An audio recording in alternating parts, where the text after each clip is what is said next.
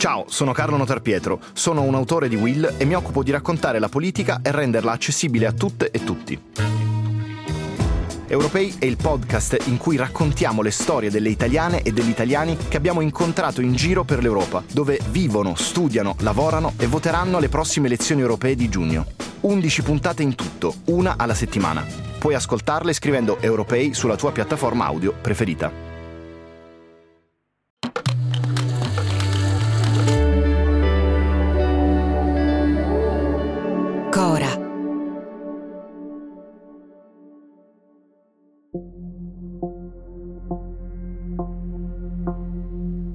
Genoveffa Ciferri Putignani, detta Genevieve, è una signora con la voce squillante che non vuole si conosca la sua faccia, che si ricorda tutto degli scandali recenti della politica italiana e che dice di aver lavorato per i nostri servizi segreti negli anni Ottanta.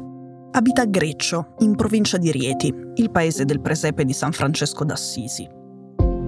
Genoveffa a un certo punto finisce sui giornali con l'alias Matahari. Diventa famosa come la ricattatrice di uno dei tre uomini più potenti del Vaticano. Lui. Eminenza Cardinale Angelo Becciu, prefetto della Congregazione delle Cause dei Santi, dopo essere stato per otto anni sostituto per gli affari generali della segreteria di Stato, la chiamavano il vicepapa, lo sa? Ah sì, no. eh, come ha fatto a conciliare una carica che almeno dall'esterno viene individuata come politica e la Chiesa? Il cardinale Giovanni Angelo Becciu è nato il giorno del compleanno della Repubblica Italiana, il 2 giugno 1948. È un sardo tracagnotto con la faccia simpatica ed è un uomo di potere. Genoveffa lo incontra, lo segue, lo registra e poi racconta che Becciu, cito, bestemmia la Madonna e insulta Bergoglio. Non benissimo per uno che in quel momento veniva considerato in prima fila per diventare il vicario di Cristo, il pastore in terra della Chiesa universale, in sintesi, il prossimo Papa. Sabato, per la prima volta nella storia moderna del paese più piccolo del mondo, un tribunale ha condannato un cardinale. Il condannato in primo grado è Angelo Becciu e la pena è 5 anni e mezzo dentro una cella vaticana.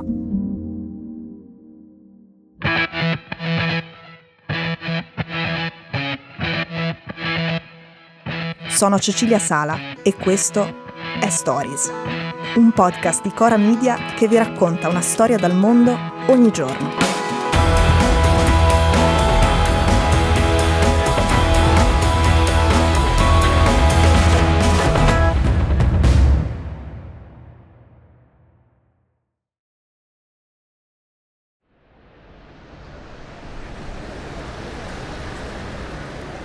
C'è un palazzo a Sloane Avenue tra Chelsea e Kensington, nella zona più esclusiva di Londra. A un certo punto questo palazzo lo compra la segreteria vaticana per 230 milioni di euro. Pochi anni dopo lo rivende a una società di investimenti di Boston a meno, quindi perde soldi. Da lì vengono fuori altre operazioni simili, dagli investimenti nello sviluppo di una piattaforma petrolifera offshore in Angola a una scalata maldestra di una banca in crisi tutta roba che non va bene. La Chiesa dovrebbe usare i milioni donati da tutto il mondo all'obolo di San Pietro in modo diverso. È uno scandalo che fa i titoli di giornale in 130 paesi.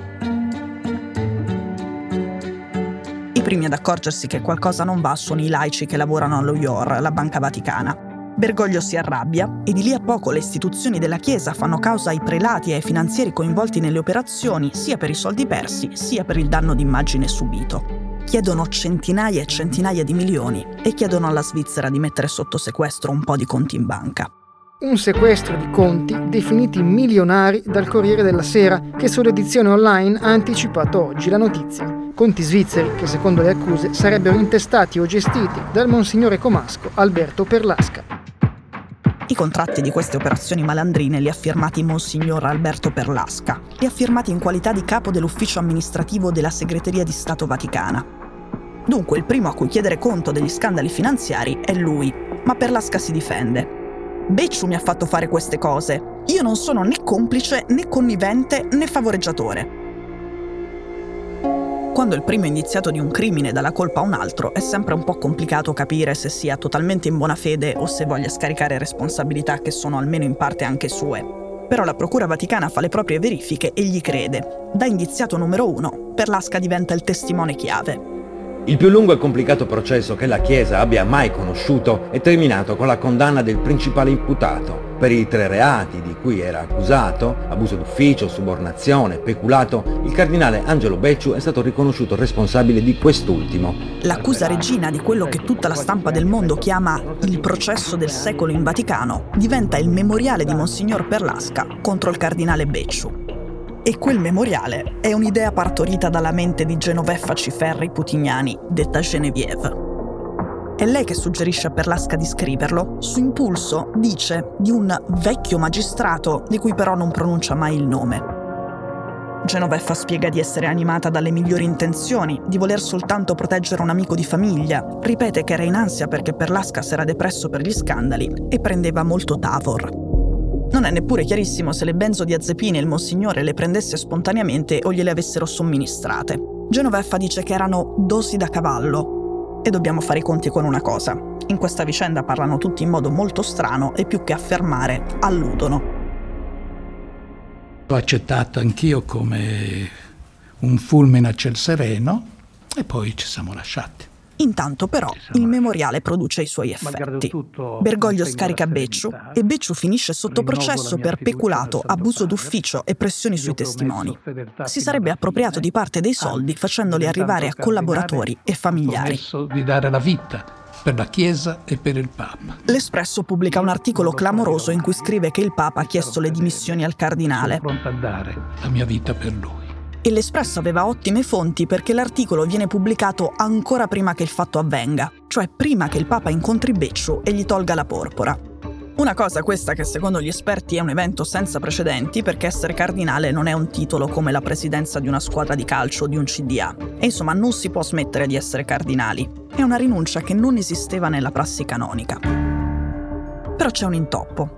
Quando i magistrati chiedono a Monsignor Perlasca di confermare le accuse a Becciu, Perlasca sei volte risponde non ricordo. E quando i magistrati gli dicono Eccellenza, mi scusi, cosa vuol dire che non ricorda? Lo ha scritto lei il memoriale, no? Il testimone chiave replica con frasi come Non eravamo psicologicamente pronti per quella operazione.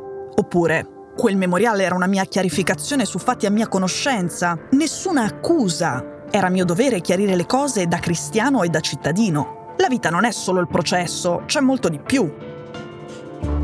Ora, questa vaghezza potrebbe essere dovuta alle pressioni di Becciu su di lui e magari in parte anche al fatto che Perlasca non lo aveva scritto tutto da solo, quel memoriale. L'anziano magistrato che lo aveva suggerito in realtà non esiste. O meglio, non fa il magistrato ed è un personaggio ambiguo e famoso. Francesca Immacolata Ciauchi. Ciauchi, ma è vero che lei se n'è andata con una bella cassaforte piena di documenti? Sì, è vero. Lei ha de- carte riservate ancora? No, non potrebbe essere diversamente, ovviamente.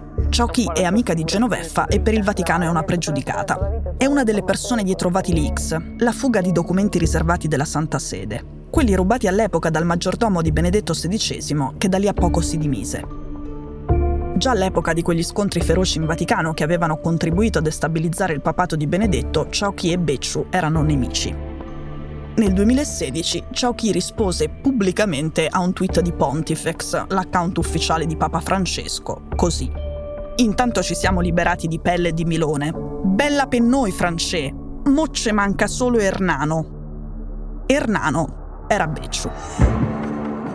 Chi sono gli altri due? Sono due esterni alla curia romana chiamati anni fa per rimettere a posto le finanze vaticane. Pelle era il cardinale arrivato dall'Australia per riformare le istituzioni finanziarie.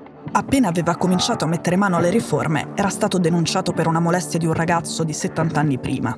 Pella abbandonò il lavoro che stava facendo e venne poi assolto dall'accusa di molestia. A Milone è successa quasi la stessa cosa. Viene chiamato come investigatore finanziario esterno perché il Papa vuole più controlli. Qualcuno lo fa fuori con uno scandalo.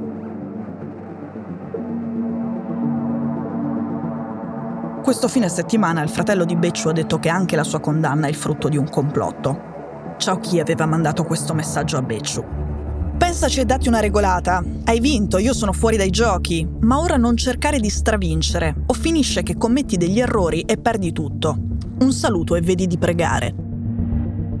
Ora, il fatto che Chao abbia un passato di intrighi, che abbia teso trappole a Becciu, che lo abbia minacciato via sms, non significa che Becciu sia una vittima, che le sue responsabilità non siano reali e che lui non abbia a sua volta teso trappole ad altri. a prescindere da chi ha innescato le accuse contro Becciu nel processo del secolo, dopo le indagini i giudici laici che lavorano per la Santa Sede sono certi delle prove che hanno in mano. E se la sentenza non sarà ribaltata in altri gradi di giudizio, l'ex papabile Angelo Becciu sarà il primo cardinale a finire in cella.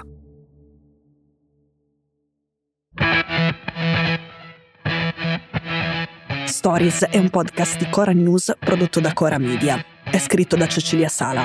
La cura editoriale è di Francesca Milano. In redazione Simone Pieranni. La sigla e la supervisione del suono e della musica sono di Luca Micheli. La post-produzione e il montaggio sono di Daniele Marinello. La producer è Monica De Benedictis. Le fonti dei contributi audio sono indicate nella sinossi.